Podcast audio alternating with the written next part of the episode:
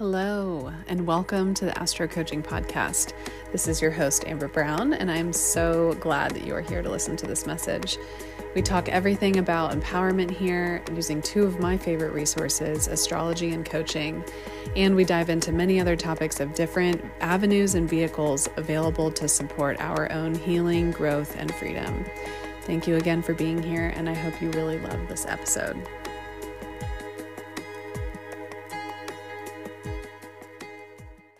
Hey everybody, thank you again for being here. I just love recording these episodes and getting to have these conversations with you. So thank you for being here. I have been thinking about this topic today for a couple of months, and it feels finally like the right time to bring it up. And it's a pretty uh, vulnerable topic for me to share, but I feel like it's a needed conversation, and it is about abstinence, celibacy, and being alone, being single. And I wanted to bring this up because I've been on this, what feels to me like a pretty radical journey of abstinence and being, embracing my singlehood. Uh, if you've listened to any of my previous podcasts, you may have heard already that I am navigating divorce currently. I was with my partner for nine years, and we separated seven months ago, eight months ago, and we are co-parenting really well, thank God. And um, for the past three Four year, yeah, four years now, I have been on a journey of healing, re- healing my dynamic with relationships, especially in my intimate relationships with men, through a twelve-step program. And um, I'm, I'm in recovery, so twelve-step is not new to me, but it's really been helping me heal my relationship with intimacy, specifically emotional and physical intimacy. And in my past, before meeting my ex-husband, I really struggled with my relationships with men, specifically like young adult men. Um, I was a lot younger back then, but so that plays a role in it. But I would honestly pick the sickest dude in the room and would have the most toxic relationship with them that I just could not leave, because I was addicted. I was hooked. And I would pick these emotionally unavailable boys who reminded me exactly like my dad, and the dynamic I had with my dad, who was very unavailable. And a lot of it was trauma bonding from, you know, my t- sexual template that I got from my sexual abuse in childhood.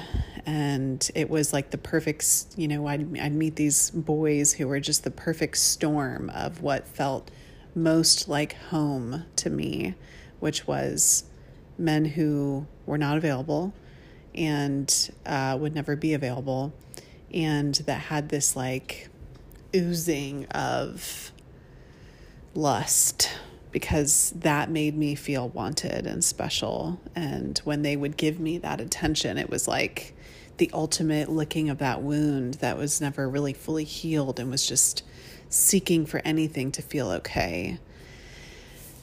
So I, I, when I met my husband, you know, it was, I, I kind of, sh- I shut all that down and went on the opposite end of the spectrum, where I really went into sexual anorexia. And, um, and that's when I sought out this program and have really healed my relationship with myself, with my body, with my relationships, all my relationships, my relationships with women, my relationships with, with work, with my kids, with my, you know, ex, with the masculine. I've, I've healed so much with my parents. I mean, I've healed so much in terms of relationships over the past four years. And after I left my husband back in July of twenty twenty-three, during Venus retrograde, I... you know, I was like three and a half, you know, three and a half years into this recovery program of relationships. And I was like, well, what am I going to do about dating? Like, do I date? Do I not date? And really sat with that question with myself for a long time. Actually, probably the last, this whole time, at least the last six months, I've sat with that question with myself and, and have had some conversations with, with some men, um, and have decided that dating is not for me right now. And, um, I'm going to continue my abstinence journey. I've been abstinent sexually since December of twenty nineteen. So I just, um, sorry, no, twenty twenty, December of twenty twenty. And so I just came, I just passed three years of being abstinent sexually. And, you know, some of that was not planned. I mean, I was still in my marriage for a lot of that time, for a lot of that time. And a lot of that was not planned. It wasn't what I wanted for, for a long time, but it was, but I had gotten to a point with my own relationship with, with my body and with sexual intimacy where I was not willing to shut myself down just to make somebody else happy. Because when I would do that, I was re-traumatizing myself and I was causing harm to myself. So I was, I started to choose me over choosing the relate, you know, the relationship, really the, the, the other and, or the other person. And now that I'm in singlehood and not in a relationship, I feel like I've, I, I get, I, I want to continue that journey. I want to continue that journey of choosing me. And, you know, it's, it's hard. I mean, a lot of days it's really hard. It's lonely, you know, especially when I'm in, I'm in my house, my empty house and, uh, it's quiet and there's no kids, there's no friends, you know, when it's just me. And it's, it's hard, you know, it's hard to not, to not be on dating apps. It's hard to not be messaging people that I maybe shouldn't be messaging. Um, it's hard to not distract myself in scroll holes. But I will say, like, I've put a lot of thought and intention into, and, you know, well, l- let me, let me say one more thing before I move into that, but is that it's, it's also been really interesting dynamic for me in my journey of abstinence, where I've been also trying, I've been also trying to reconnect with my sexuality in a healthy way. Like, what is, what does sexuality mean to me? What, what do I want that to look like? What do I want it to feel like? How do I want to dress? How do I want to feel in my body? What do, how do I want to express myself? Dance has been a huge part of that journey for me. And I've, I recorded an episode about ecstatic dance, which, and how much it's changed my life. And I highly recommend finding some kind of hobby to express yourself in a creative way, because I really feel like it's such a healthy expression of our sensual, sexual nature in a way that's safe and contained and uh, grounded and healthy. And for me, that's that's dance is one of them. Um, but it's also been it's also been an interesting dynamic of finding that be- those boundaries, you know, like getting in touch with my sexuality and my sensual nature while having a container on it so that it's not bleeding into a dynamic with someone that's maybe not healthy for me or is a distraction or isn't the direction that I really want to go in. But I think what I was, I was wanting to say, um, what I was wanting to go into was around, um, what was I wanting to go into? It was something to do with, um, it was about the intention that I've been putting into my vision around this. And, you know, maybe what feels good in the short term versus what I want in the long term. And, you know, I've come to learn about myself that if I'm coming from a place of reaction about something, or if I'm feeling like a really strong need for something, I can't fully trust that, because there's something about that intensity that is maybe not screaming, but like loudly acknowledging that there's an unmet need under the surface. There's something about that strong reaching out that is saying, I, I, I have an unmet need here, or I'm, or I'm trying to distract myself from something that I'm not wanting to sit with right now. And this is something that I know that really works, that makes me feel better, like immediately. And honestly, I don't know if it's because I'm a sex and love addict, or if it's because I have trauma with my dad and sexual abuse with a family member. I, I don't, it's probably all the above, but, um, I, I there's no high that, like a toxic dude that is a trauma bond situation, there's no other high in the world for me. Like that is the ultimate high. And, and I've spent many decades of my life hiding that in, in a dirty little secret closet that I didn't want anyone to see, because I didn't want people to see my imperfectness. And